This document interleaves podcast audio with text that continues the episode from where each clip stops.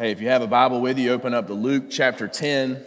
Luke chapter 10 is where we're going to be this morning as we conclude our short mini series uh, called Love Without Limits. We're looking at different parables, three different parables of Jesus that have to do with loving God and loving others. So let me pray for us and then we will dig right in. Jesus, we, again, we thank you for who you are.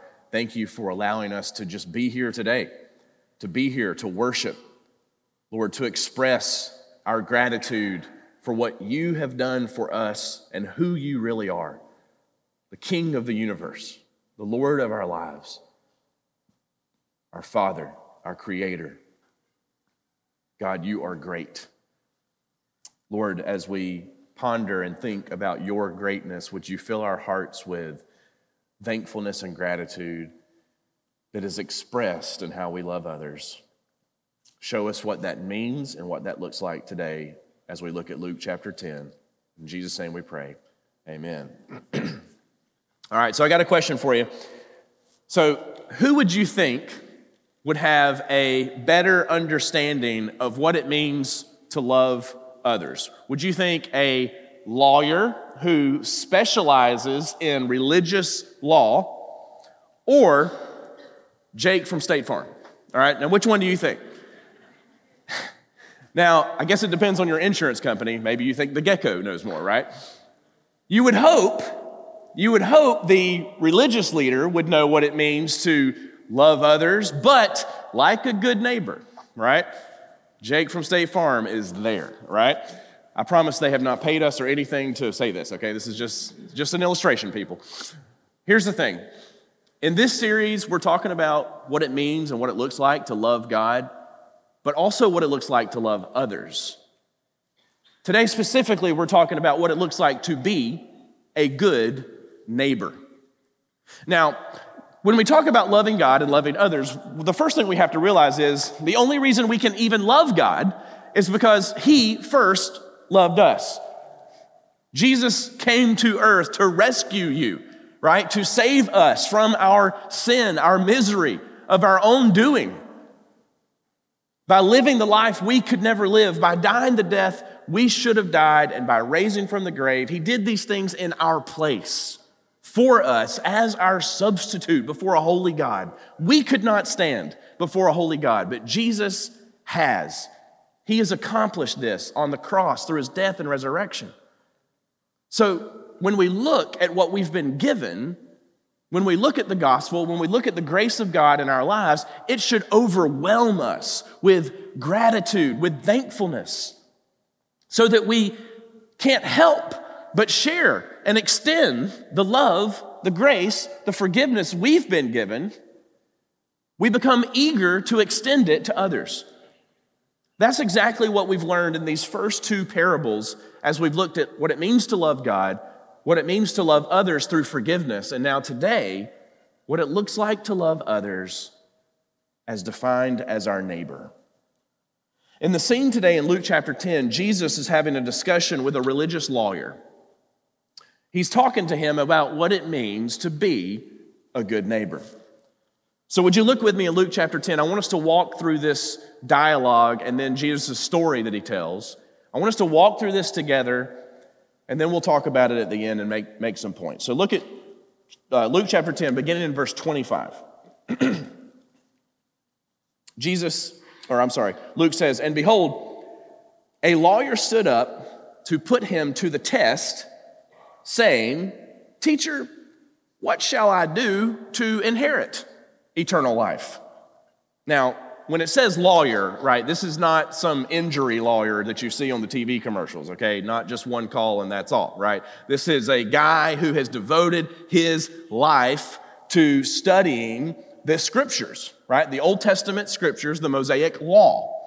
So a Jewish lawyer was someone who was an expert in this. So this man is highly religious. In today's world, he would be like a priest, a Catholic priest, or a, or a Protestant, a Baptist pastor, something like that, someone who's devoted their lives to studying and teaching the scriptures. So he stands up, right? He stands up to test Jesus. He's not sincerely asking this question, What must I do, Jesus, to inherit eternal life? Let's see what Jesus thinks about this, right?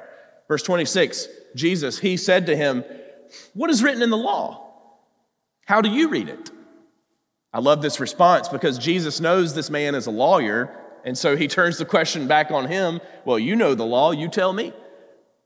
Verse 27 And he answered, You shall love the Lord your God with all your heart, and with all your soul, and with all your strength, and with all your mind, and your neighbor as yourself. So the, the lawyer quotes from the Old Testament. Again, he's the expert, he knows what it says. And these are the two commands that Jesus himself says are the most important two. Out of the whole Old Testament, Jesus boils it down to this. He summarizes, right, all of the law and says, yes, right? It's these two. So this guy knows the right answer. I, I imagine at this point, it's kind of like, you know, he's pridefully standing there, almost like a second grader, getting the answer right in class and just kind of waiting for the teacher to give him a gold star, right? He's just waiting for Jesus to just come pat him on the back and say, Hey, all of you, you should be like this guy. Verse 28 Jesus, and he said to him, You have answered correctly. Do this, and you will live. So Jesus, so Jesus, he affirms that, okay, the guy got the right answer, right? But understand this eternal life is not something you get by doing anything. And that's not what Jesus is affirming here. Now, yes, if, if, you were to, if you were to love God and love your neighbor perfectly, right? Perfectly throughout your whole entire life, you never sinned against God and you never sinned against another human being. If you did that, then yes, you would inherit eternal life based on your perfect performance. But have any of you done that? have any of us ever done that? Has anyone ever done that? Well, no, except for one. Jesus himself is the only one who's ever done that. And that's exactly why we need Jesus, right? To step in our place as our substitute, his life, his death, his resurrection for us, because we can't. So, if that's true, then what is Jesus saying here? He's saying a true follower of Jesus will live out their faith. It will be evident, right? There will be fruit in your life showing that you do love God and you do love your neighbors. But this immediately prompts a reaction from the lawyer. Look at this, verse 29. But he, desiring to justify himself, said to Jesus, And who is my neighbor? So he wants a list, right? That's what he wants. He, wants a short list of people that he can be nice to so he can feel good about himself. So that he can pat himself on the back later and say, you know what, I'm doing pretty good, aren't I?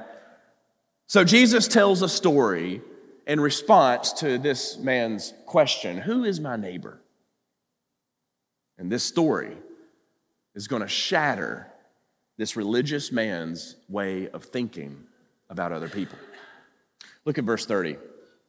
Jesus replied, A man was going down from Jerusalem to Jericho, and he fell among robbers who stripped him and beat him and departed, leaving him half dead. Now, by chance, a priest was going down that road, and when he saw him, he passed by on the other side. So, likewise, a Levite, when he came to the place and saw him, passed by on the other side. So, let's stop right there. A, a, a priest and a Levite. A priest and a Levite passing by this man is, is very disturbing because these are the two, literally, the two most religious people that you could possibly find in the first century around Jerusalem. The Levites, if you're not sure, they were people who assisted the priests in the temple. So these are two men who understood the need for sacrifice. They understood God's word. They understood, or at least they knew all the right answers. They knew about loving God, but still, they pass by with no regard for this man's life who's been beaten. And if no one helps this man, he will die. And they just walk on by. But that's what makes Jesus' next character in this story so shocking to his audience. Look at verse 33. But a Samaritan, as he journeyed, came to where he was, and when he saw him, he had compassion. So here's what you need to know about Samaritans and the Jewish people in the first century they hated each other.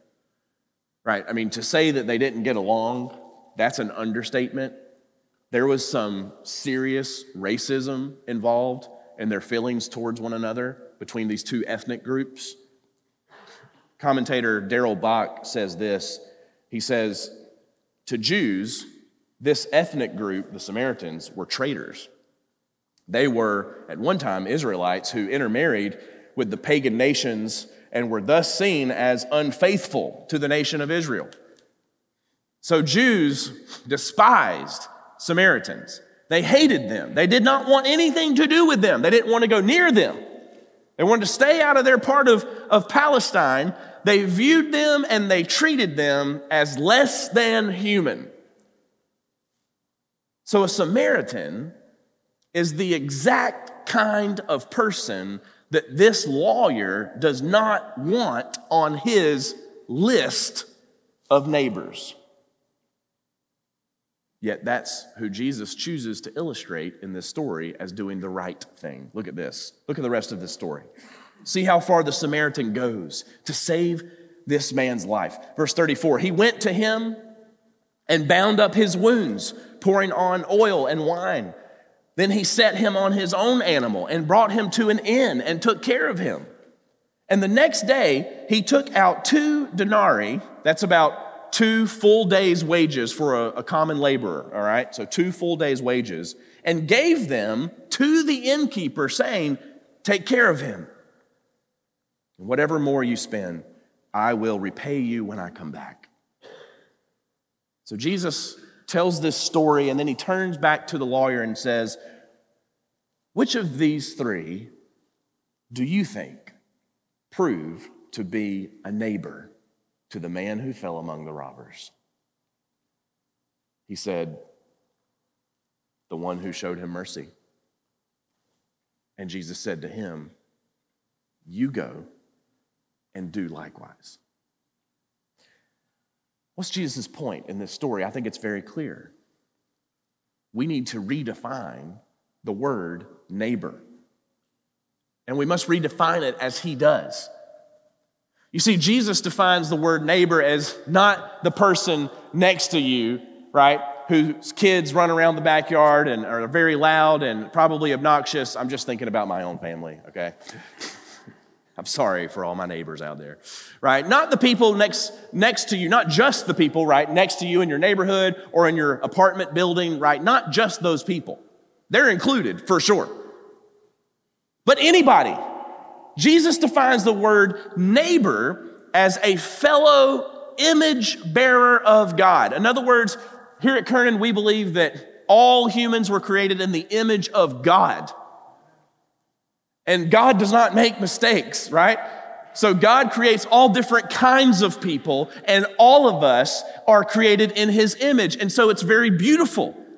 It's beautiful that God creates different kinds of humans around this planet because it shows how much He loves every single one of us, His creativity, His beauty, His characteristics that He has put in us to worship Him and glorify Him. But we live in a broken world where everyone doesn't see everyone else as image bearers of God.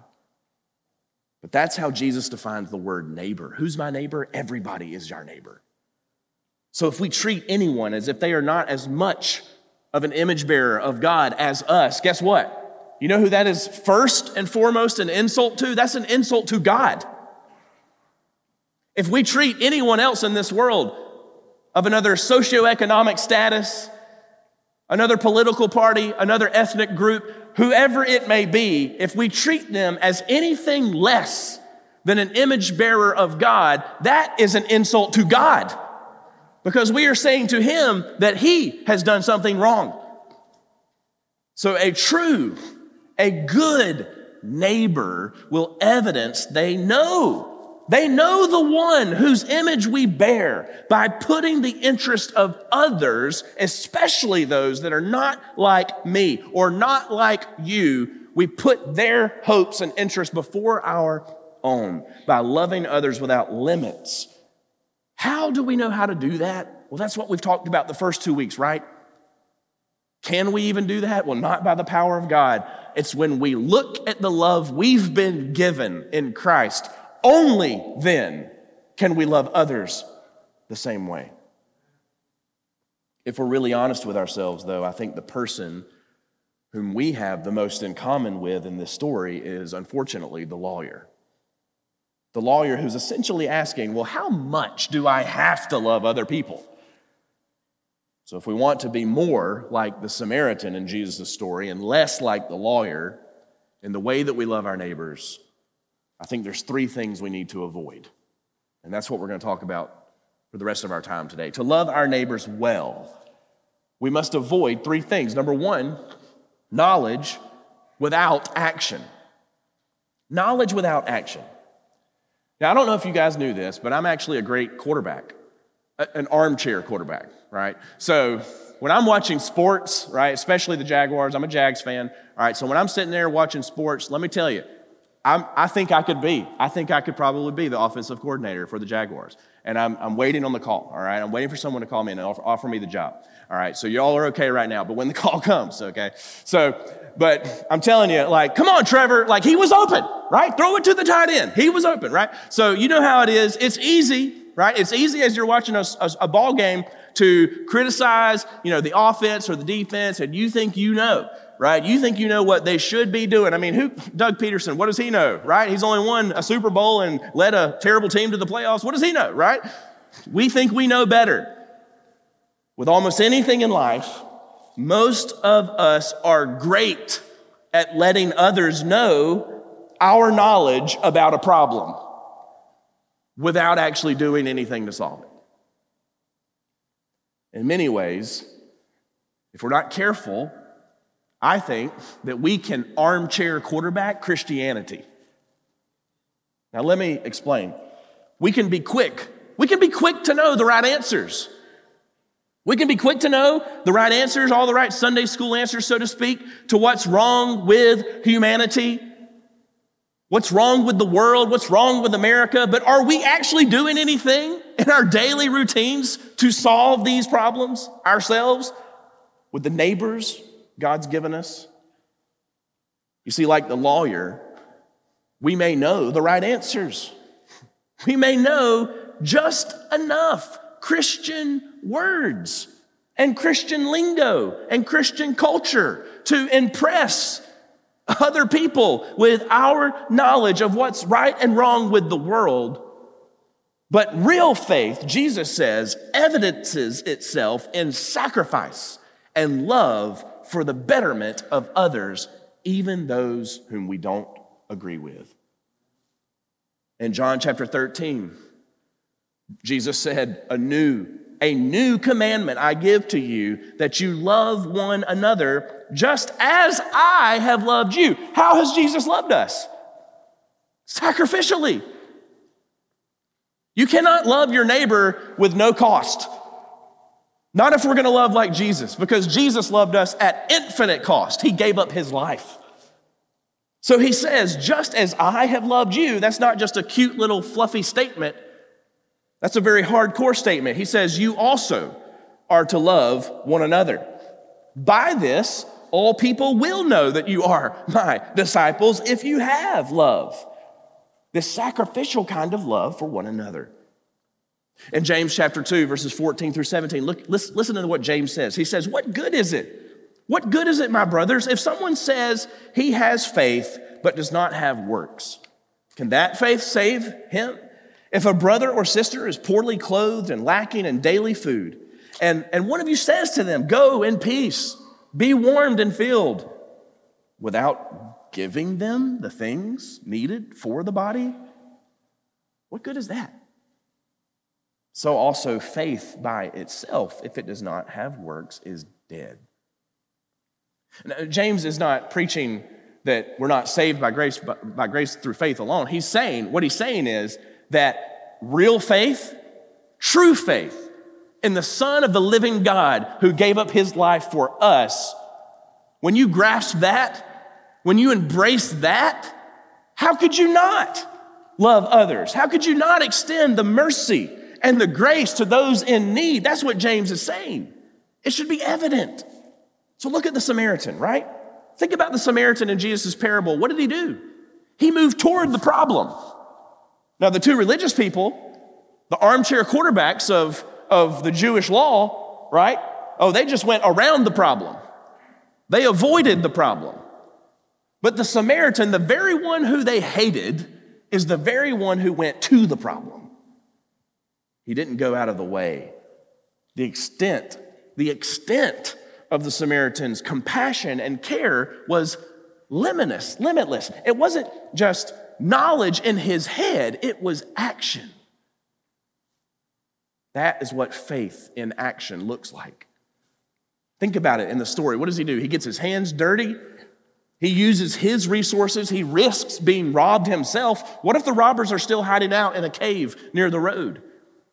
He wants to ensure complete and full recovery. So he takes the man on his own animal to a safe place. He spends the night there and he even pays for his care and his medical bills and any future expenses.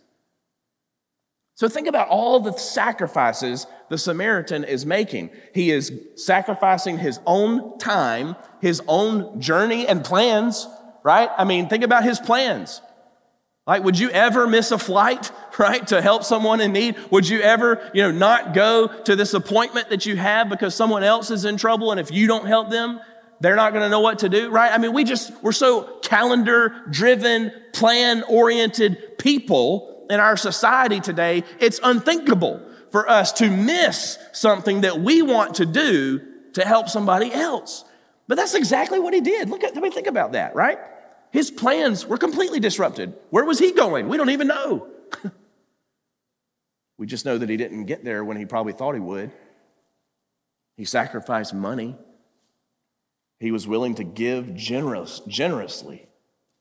In short, he willingly and sacrificially enters into this man's problem to deliver him out of the problem. Now, if you're a Christ follower in here today, Shouldn't that sound familiar?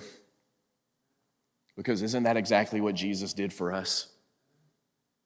Did he not insert himself into our problem so that he could deliver us out of it? Jesus himself came to earth like the Samaritan. He moved towards the problem, us. He moved towards the brokenness of the world to save the world. You can see that in the, in the ways that he approaches people. When no one else would, te- would touch a diseased, leprous man, what does Jesus do? He moves towards him and touches what no one else would touch. When no one else would talk to an adulterous woman, Jesus talks to the adulterous woman. You see this happening over and over in Jesus' ministry. What is he doing? He's making all things new. He's redeeming the world one person at a time. He's moving towards the problem. He goes the extra mile. He shows true love in the ultimate sacrifice of his life on the cross. So Jesus says, As I have loved you, you also are to love one another.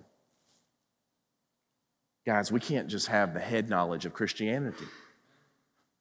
We can't just know. I mean, I don't, I don't doubt at all that almost probably every single person in this room has the head knowledge of what would be good things to do in our society today to help others in need or to help those around us who are hurting. But we must put our faith into action, enter into the storm with somebody, and help them. So, to love our neighbors well, let's avoid knowledge without action, and let's love like Jesus loved us. But number two, let's also avoid justifying our inaction. Let's avoid justifying our inaction. You see, we spend a lot of time in our lives trying to justify the bad things we do, don't we? well, I'm, I'm sorry, you know, that I did this, or I'm sorry that I said this, right? But we also spend a lot of time trying to justify our inaction, right?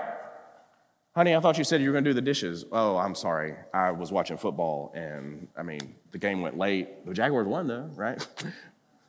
That's what this that's what this lawyer is doing. He's justifying what he didn't do or doesn't want to do, his inaction.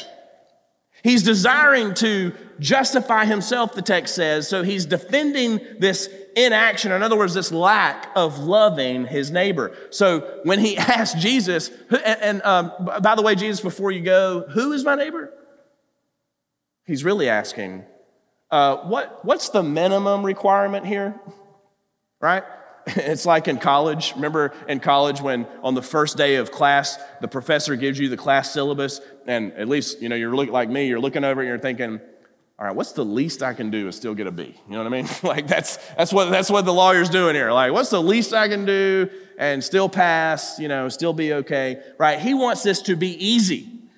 He wants this to fit into his already neatly packaged life. He doesn't want any disruption in his daily rhythms and routines. So if it is inconvenient for him to show love to a neighbor, it's probably not going to happen. So he will get defensive. He'll think of all kinds of excuses for not loving those around him. How quick are we, though? How quick are we to justify our inaction when it comes to getting know, when it comes to getting to know those around us who don't follow Jesus? What I mean is, maybe think of your real neighbors in your neighborhood or apartment complex or your coworkers your family, your friends that you've known for a while, but you haven't talked to them about the Lord, right? When it comes to not getting to know the people around us in our circles of influence, in hopes of sharing the hope of Jesus with them because they don't know Christ, right? Maybe there's just a justification for our inaction, for our lack of concern and care for their soul. We try to justify this. We try to justify not serving in the church. We try to justify not serving different uh, opportunities in our city to, for the betterment of our society as a whole. Even when it comes to helping a friend or a family member, sometimes we just justify our inaction. But while we are busy justifying our inaction in pursuit of self preservation and comfort, we see in this parable the exact opposite, right? Think about the Samaritan. His compassion prevents him from justifying inaction. He's too compassionate to do that. This isn't, this isn't self preservation, this is self giving love. You see, true love for your neighbor involves some kind of sacrifice, right? It's going to cost you, it cost him greatly. And Jesus, think about Jesus himself. While we're busy justifying our lack of compassion and lack of concern and lack, lack of care for others, Jesus lays down his life for us gives the ultimate cost, the ultimate sacrifice. Get this. Also, he could justify you. So that he could justify you. In other words, to forgive you of your sins and pay the penalty of your sin and declare you righteous before a holy God. So, as we look to the example of Christ, let's be careful to not make it a habit in our lives of just justifying our lack of concern, lack of compassion, lack of action when it comes to loving those around us. Lastly, to love our neighbors well, number three, we must avoid this. We must avoid excluding certain types of people from being our neighbor. You see, when the lawyer asks, Who is my neighbor? he wants a list, a preferably short list. And the last person in the world he wanted on that list was the Samaritan. But Jesus is showing him that the exact kind of person he doesn't love and doesn't want to consider a neighbor, he's far more loving than you. You know, to maintain our normal routines and to have little disruption in our busy lives, there will have to be a lot of people not on our list. Jesus speaks about this earlier in the Gospel of Luke. We heard this. Kim read this for us in our worship. Luke 6, verse 32 through 36. Jesus says, If you love those who love you, what benefit is that to you? For even sinners love those who love them. And if you do good to those who do good to you, what benefit is that to you? For even sinners do the same. And if you lend to those from whom you expect to receive, what credit is that to you? Even sinners lend to sinners to get back the same amount. But do you understand how shocking these next words are? But love your enemies.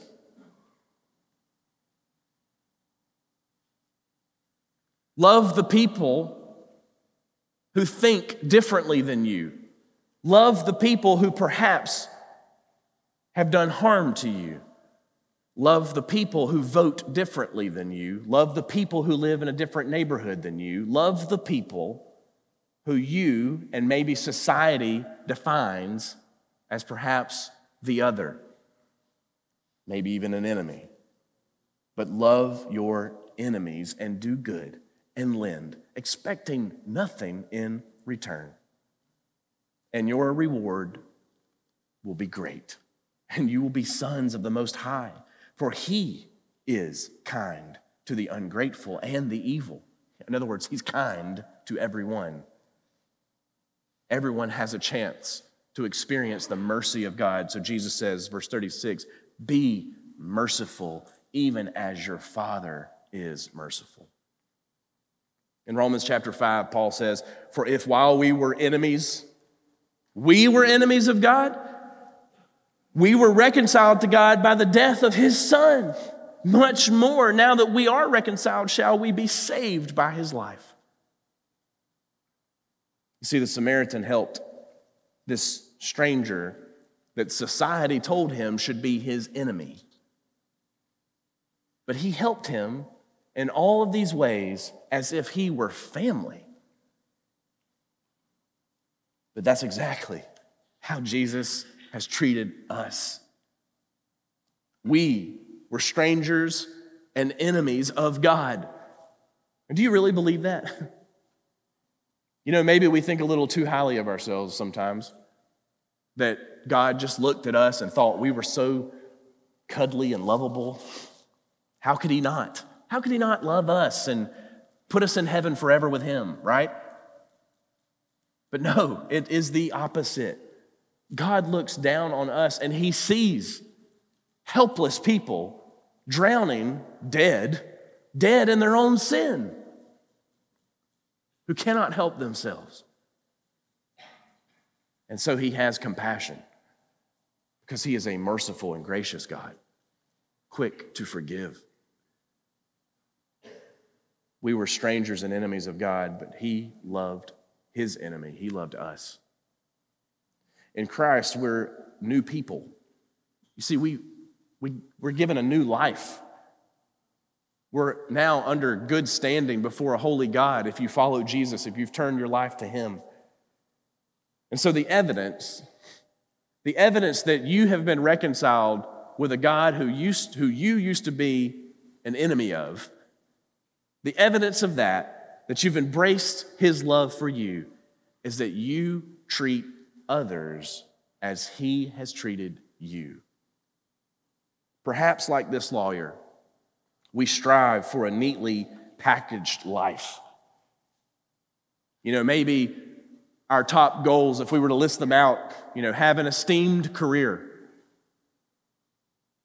be known as a smart and respected person we want to be successful. We want to be comfortable, don't we? But as we strive for those things at the top of our list, for these selfish gains, as we're striving for those things, they require us to build walls around our life so that we can keep our focus intent on achieving those things that we think will give us ultimate happiness. And so, as we build these walls around us, the only people we let inside the walls are those who we think will benefit us somehow. So if this person is useful to me being successful, or if this person is useful for my own high self esteem to be respected in this world, I'll let them inside. But the walls keep us from seeing the needs of everyone else. You see, the good news of Jesus, as he states it in this parable, breaks the walls down. There are no walls in the kingdom of God. As Jesus was open to all, a servant to all, so we must live like this. You know, on a very practical note, you may be thinking, okay, well, what, is, what, what does this look like? And I don't really know. I don't really know what the needs around me are. Perhaps if Jesus, if you pray and ask Him to tear down those walls, you'll begin to see them. But if you don't know of any needs around you, maybe you need to get to know your neighbors. And I mean that in the American literal sense of the word first, right? Just think about those who do live around you. Get to know them. Are they all Christians? do they all love Jesus? Probably not. Think of the people around you that are lost, that are hurting. And at the end of the day, what do they need? They need someone to just come alongside them and assure them that they're not in the fight alone. But what they really need beyond that is eternal hope. They need the hope of a living God, Jesus Christ Himself, to know that forgiveness is available for everyone. What are you doing to get to know your neighbors? You know, maybe you can get to know their needs and perhaps even serve a mission organization through a community group here at Kernan. That's another great way to serve our city, to serve those who are hurting and in need in different pockets around Jacksonville, Florida. Talk to your community group leader about ways that you, you guys can serve together. Darrell Bock, to quote him again, he says, The task of dealing with pain in the world is so vast that we may not know where we may, we may not know where to begin or how we can hope to make a dent in what needs to be done. He says, Maybe I cannot help everywhere, but I can help somewhere. Being a neighbor does not require meeting every need of which I become aware, but of becoming one piece of a large puzzle that helps meaningfully in a specific context. And I think that's so true, isn't it? Listen, we can't do everything as a church, and you can't do everything as an individual, but my goodness, we can do something. And if we look to this illustration that Jesus gave, if we look to Jesus himself, may we be the people of God who don't avoid the messiness and the inconvenience and the discomfort that comes with helping others. But like the Samaritan, and ultimately like Jesus, may we move towards the hurting. May we move towards those in need, helping them with their tangible needs as we also help them with their spiritual needs, giving them the hope of Jesus Christ, the living God. When we come to recognize, embrace, and meditate on the love we've been given, it will naturally overflow out of our hearts to others, truly a love without limits. Would you pray with me and let's ask the Lord to show us how we can be a good neighbor to everyone, every image bearer of God that we come in contact with? Maybe you need to confess this morning that you have knowledge without action, that you've been justifying your inaction, or perhaps even excluding people off your list. Can we pray and ask the Lord today to just help us throw away the list and just open our eyes, tear down the walls, and open our eyes to see those who are already around us? We probably don't have to go very far at all. Let's pray and ask the Lord to help us see the needs of our neighbors, the hope of the gospel, and how to share that with them. Would you pray with me?